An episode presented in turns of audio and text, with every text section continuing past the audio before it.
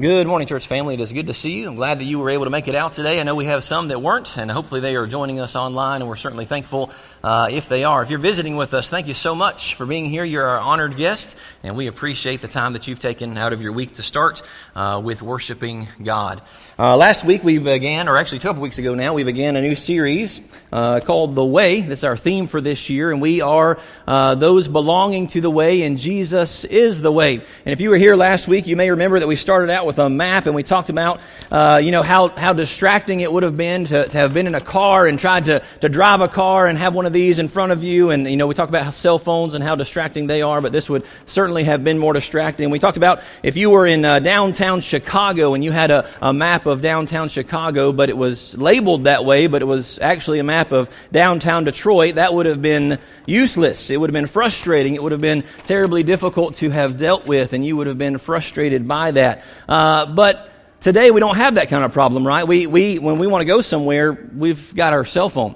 Uh, I, I've heard this for a long time, but I, I looked it up last night on one of those Alexa or Google things, and I said, uh, I f- tried to find out, you know, I, I'd heard for a long time that in our cell phones we have more computing power uh, than the, the spaceships and the rockets that they sent to the moon. Uh, but I found out, according to at least the, the source that I looked at, we have a million times more computing power in our cell phone, the thing that we just put in our pocket, uh, than, than the rockets that sent man to the moon. That's amazing, isn't it?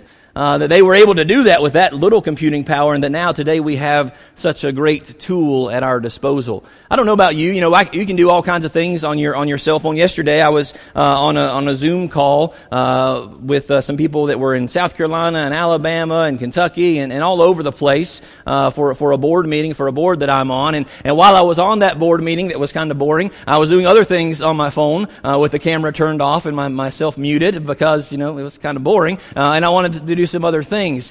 Uh, so you can do all kinds of things on your cell phone. Many of you could do things that are far greater and more complicated than, than I know how to do on my cell phone. But one of the things that I think is the most practical that I've found on my cell phone is, is this right here. Flashlight.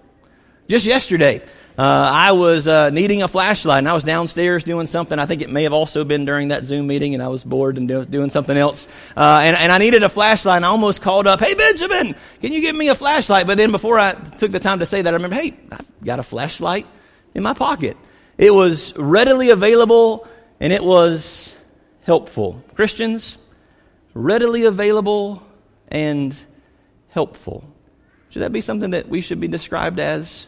Readily available and helpful. And this passage that we're going to talk about today, as we talk about uh, the Sermon on the Mount, this uh, this beginning of Jesus' teaching of, hey, if you want to be a follower of mine, here are some things that you need to do. Here are some things that you need to be. Here's what it means to be a disciple of Christ. And when we think about the way this entire year, that's what we're trying to dig into is, is what does it actually mean to be a disciple, a follower of Jesus? What does it mean to be a Christian? Because we want to follow Jesus because He is the way, and we are those belonging to the way, and we're making our way towards our eternity with God in heaven. And this passage, Matthew five fourteen, is the first verse that I ever memorized as a child, and it's where we get this idea of this song. Will you sing it with me? Everybody get your light out. This little light of mine, I'm gonna let it shine. This little light of mine, I'm gonna let it shine. This little light of mine, I'm gonna let it shine. Let it shine all the time. Let it shine, oh yeah. Porter, I noticed while you were walking by, you weren't singing. I'll, I'll get you later. Don't worry. We want to be the light of the world, don't we? Turn with me if you aren't there already. Matthew chapter five, verses thirteen through twenty. That'll be our passage this morning. Again, if you're using a pew Bible, that's on page eight ten. Matthew chapter five, starting in verse thirteen. And we, we appreciate and we know we're the light of the world, and we'll get to that in a second. But before Jesus gets there, after he's wrapped up the Beatitudes that we talked about last week, these this this spiritual process that we're we're growing and we're recognizing where we started, and we're we're trying to grow and to be more like Jesus, and the Beatitudes kind of walk us through that. The very next thing he says in verse number thirteen, speaking to this large group of people who have followed him up the mountain, and remember it says that what? His disciples came to him. If we want to be disciples of Christ, we've got to come to Jesus. We've got to come to Jesus and listen to him and obey him, follow him, do the things that he directs us to do. And it says in verse thirteen, talking of those people and talking about you today, you are the salt of the earth.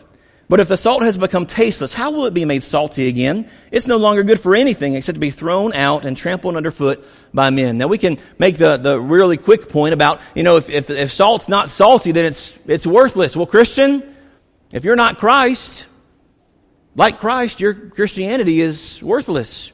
We need to be like Christ. If, if we're, if we're not growing and, and acting and, and thinking and living and striving to do our best to, to be like Jesus, then, then we're missing something. And we're missing the most important thing. You can't be a Christian without Christ. Don't forget about Jesus and the things that he would have you to do. But salt, you, Christian, you are the salt of the earth. What does that mean? Uh, two things primarily that it meant during the first century that, that, or that salt was used for. It was used for uh, preservation of food uh, and the, the enhancement of food. We we generally don't use it too much to preserve today because we have refrigeration and in modern times, and that's how we normally do it. We freeze things, or at least we keep them in the refrigerator, and, and that helps them last longer. But they used to use salt for that kind of thing in order to do that. And then also this idea of enhancing. We still use salt like that today uh, to make our food taste better and, and those types of things. But let's Let's, let's talk briefly about this idea of uh, preservation, uh, how it's used to uh, to preserve. Um, there's the cell phone. There's the slide I forgot to click to. Uh, and then again, we're the, we're the, the salt of the earth. Um, how how do we as salt? How do we preserve the earth? How do we preserve the earth? In Genesis chapter eighteen. Uh, God and a couple of angels have come and and met with uh, with Abraham outside of his tent. And, uh, and they're having a conversation, and then as that conversation wanes, uh, God and the angels are talking about, hey, we're about to go down to, to Sodom and Gomorrah because they need to be punished. And God kind of, I don't know if he verbally says this, if he says this to the angels, if, if Abraham is there and able to hear it, but he says, hey, sh- should I keep this from Abraham, or, or should I talk to Abraham about this, what we're about to, to do to Sodom and Gomorrah? And eventually he decides to have this conversation, and he says in eighteen twenty-three, after, well, this is what Abraham says, God tells him, hey, They're, they're wicked people, and uh, and I'm I'm going to punish them. Uh, and he says in eighteen twenty-three, Abraham does to this to this uh, uh, this punishment that's been pronounced. Will you indeed sweep away the righteous with the wicked? And he says, hey, God, or I think he understands that he's talking to God.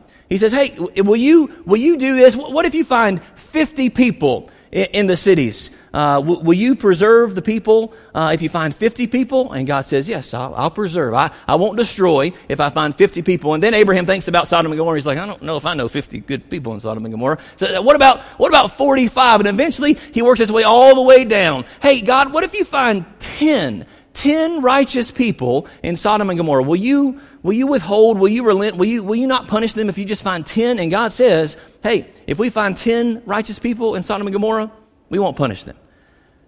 Christians, you are the salt, this preserving agent of the world. What does that look like today? Turn over to Second Peter.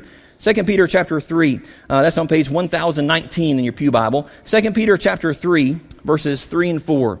Second Peter three, three and four. Starts this way, knowing this, first of all, that in the last days mockers will come with their mocking, following after their own lust, and saying, where is the promise of his coming? For since the fathers fall, fell asleep, all continues just as it was from the beginning of creation. So here, here not even, you know, fifty to one hundred years uh, after Jesus has, has come and lived perfectly and died horribly and resurrected miraculously and ascended up into heaven, not after, after Christianity has began, less than one hundred years, probably less than seventy years, there's already people mocking and saying, hey, you said he's coming back. Where's he at?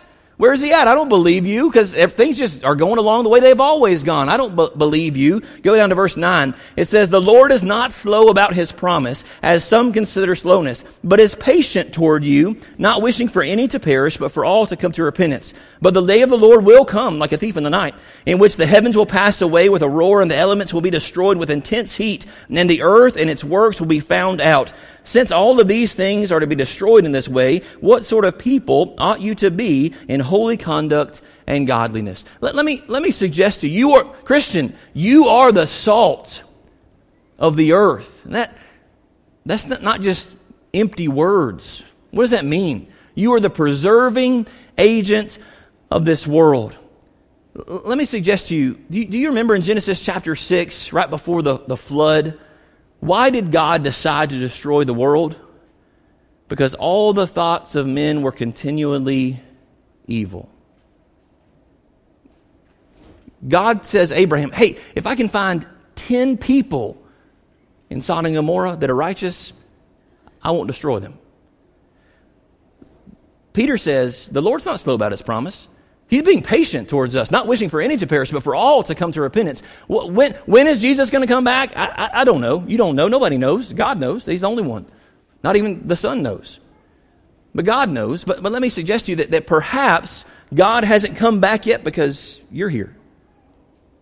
Because you're still something good in this world. God was seemingly unwilling to destroy the men who were turning away from him slowly until all of their thoughts only continually were evil in Genesis chapter six. Is that what it's going to take for God to come back again? I don't know. I don't know that. But I do know that you are the salt of the earth, that your righteousness matters, and that God is preserving the world through you in hopes that more people will come to him. You are the salt of the earth. That makes a big difference, not just in, in everyday life, but in eternity and when, when eternity will begin for those of us who are believers. We need to make sure we're a part of that. The other part of it is you're the salt of the earth. You're also uh, good for enhancing. You're making something better. Again, let me suggest to you this morning that every time a Christian is in a, cir- a situation or a circumstance, the Christian should leave that situation better than they found it. Now, I know that's not always true for me. I know that's not always true for Christians. I know that's probably not always true for you, but you are the salt of the earth. You are supposed to enhance things, to make them better. Now, that doesn't mean you have to have a bubbly personality, though those don't hurt. But you don't have to have a bubbly personality, okay? It's not so much about your personality, but let me ask you this. As a Christian, what's your disposition? What is it internally that helps you deal with the things that you're dealing with externally? I would say there should be no more positive people on all of the face of the earth than Christians. Why? Because we have a hope that nobody else has. We have a hope that God is caring for us here now and that he's promised us something better. So yeah, you need to make the, every situation. Yes, you and I need to make every situation that we are a part of, we need to make it better. We need to make it more positive. We need to interject some joy into the situations that we faced. Next, we think about in, in verses fourteen through sixteen, this idea that we are also the light of the world. Verses fourteen through sixteen. It says there, and again, I think this is powerful because he doesn't say, we'll reference what Jesus says about himself at the end of the lesson, but here he doesn't say he is, he doesn't say specific people are. He's talking to just a, a very mixed crowd of people who, who probably mostly are not extremely influential, not extremely powerful, not extremely rich. They're just average, average, average people. And he says to them in verse fourteen, you are the light of the world. A city set on a hill cannot be hidden, nor does anyone light a lamp and put it under a basket, but they put it on a lampstand, and it gives light to all who are in the house. Let your light shine before men in such a way that they see your good works and glorify your Father who is in heaven. You are the light of the world. Two things that we can take from that. We stand out and we give light. We stand out and we give light. I tried to look up last night because I was I was curious. Uh, what was there a specific city that Jesus was talking about when he said, "You, uh, a city set upon a hill cannot be hidden"? And I couldn't find one uh, in, in the things that I, that I very briefly looked at last night. But one thing that I thought of is is about Jerusalem. Jerusalem is a city set upon a hill. You'll notice in Scripture, every time that someone goes to Jerusalem, they always go up to Jerusalem. Even if they're coming from somewhere uh, north of Jerusalem, they go up to Jerusalem. There's a there's a symbolic significance there, uh, spiritually and and, and geographically, uh, that, that you're going up to Jerusalem. So a city set upon a hill cannot be hidden. And you can consider Jerusalem throughout time, throughout Old Testament and New Testament history. You know, when, when Jerusalem was right with God, there was no better place to be. And there was a place that people really thought about. And when Jerusalem wasn't right with God, when the Jews weren't right with God, it was a terrible place. A city set upon a hill cannot be hidden. It will be seen. People will notice it. You are the light of the world. You are that city set upon a hill. People will notice you. And when they notice you, what will they think about Christ? They are looking at you. When people look for Jesus today, you know who they look for? Christians. Isn't that scary? When people look for Jesus today, they're going to come to you to find out about Jesus. How bright is the light that you're shining?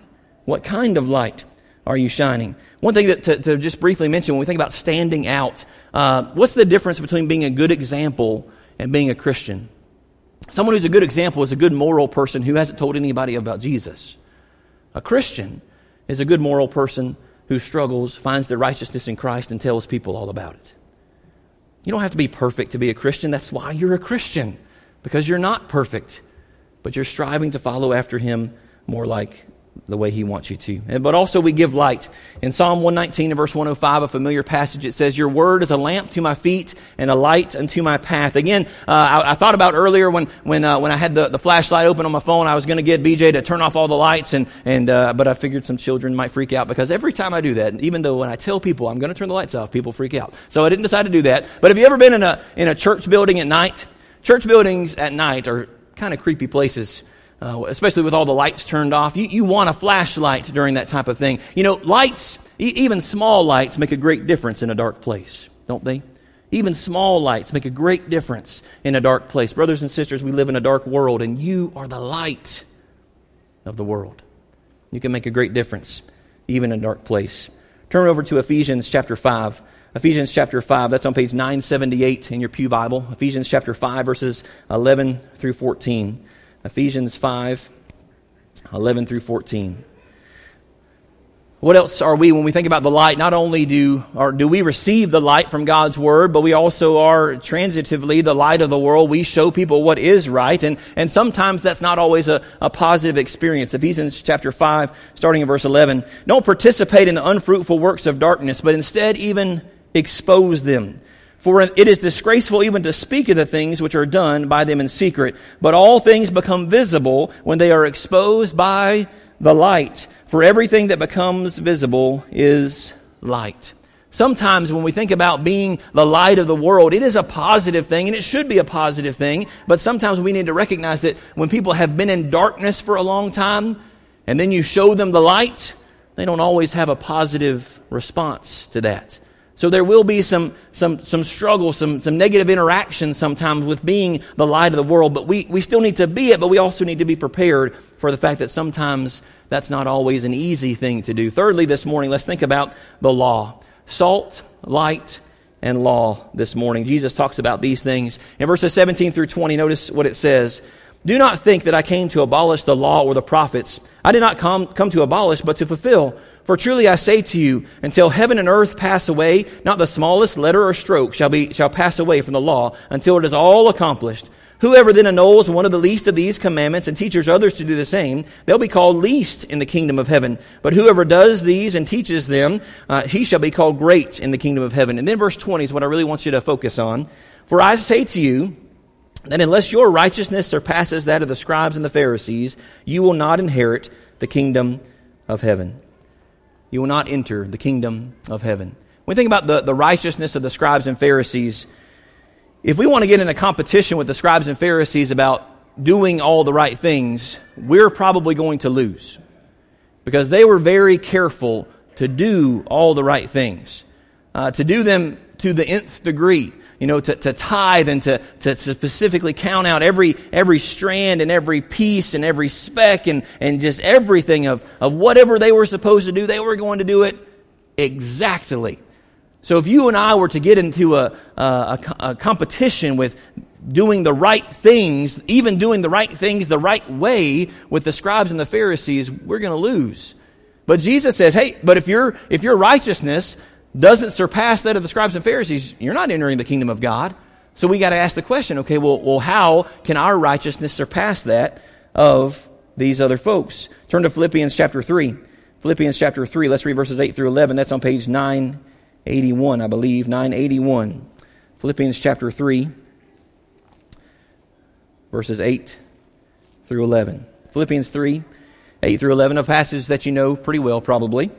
There Paul says, "More than that, I count all things to be lost because of the surpassing value of knowing Christ Jesus my Lord, whom I have, for whom I have suffered the loss of all things, and count them but rubbish, that I may gain Christ and be found in him, not having a righteousness of my own, not based on what I can do from the law, but that is through faith in Christ, the righteousness which is from God upon faith, that I may know him and the power of his resurrection and the fellowship of his suffering, being conformed to his death, in order that I may attain the resurrection from the dead."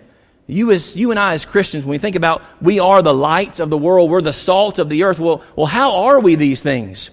Listen, if it's up to me, if it's up to what I'm able to accomplish, if it's up to my ability to do the right thing, to say the right thing all the time, any of those things, man, I'm gonna I'm gonna fall way short. What about you?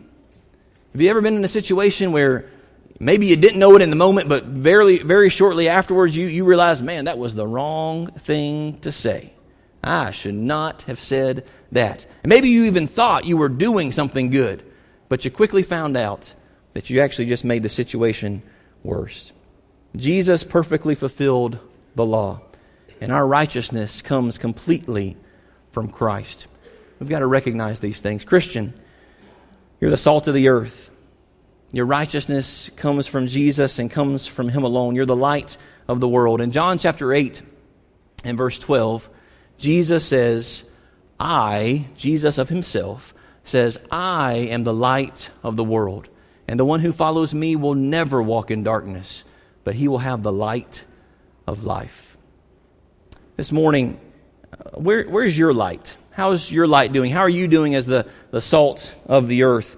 Several years ago when I was uh, at my local Bible camp, uh, I had a, a skit that was done. And most of the time when you go to uh, to Bible camp and you have skits, most of them are at the best silly.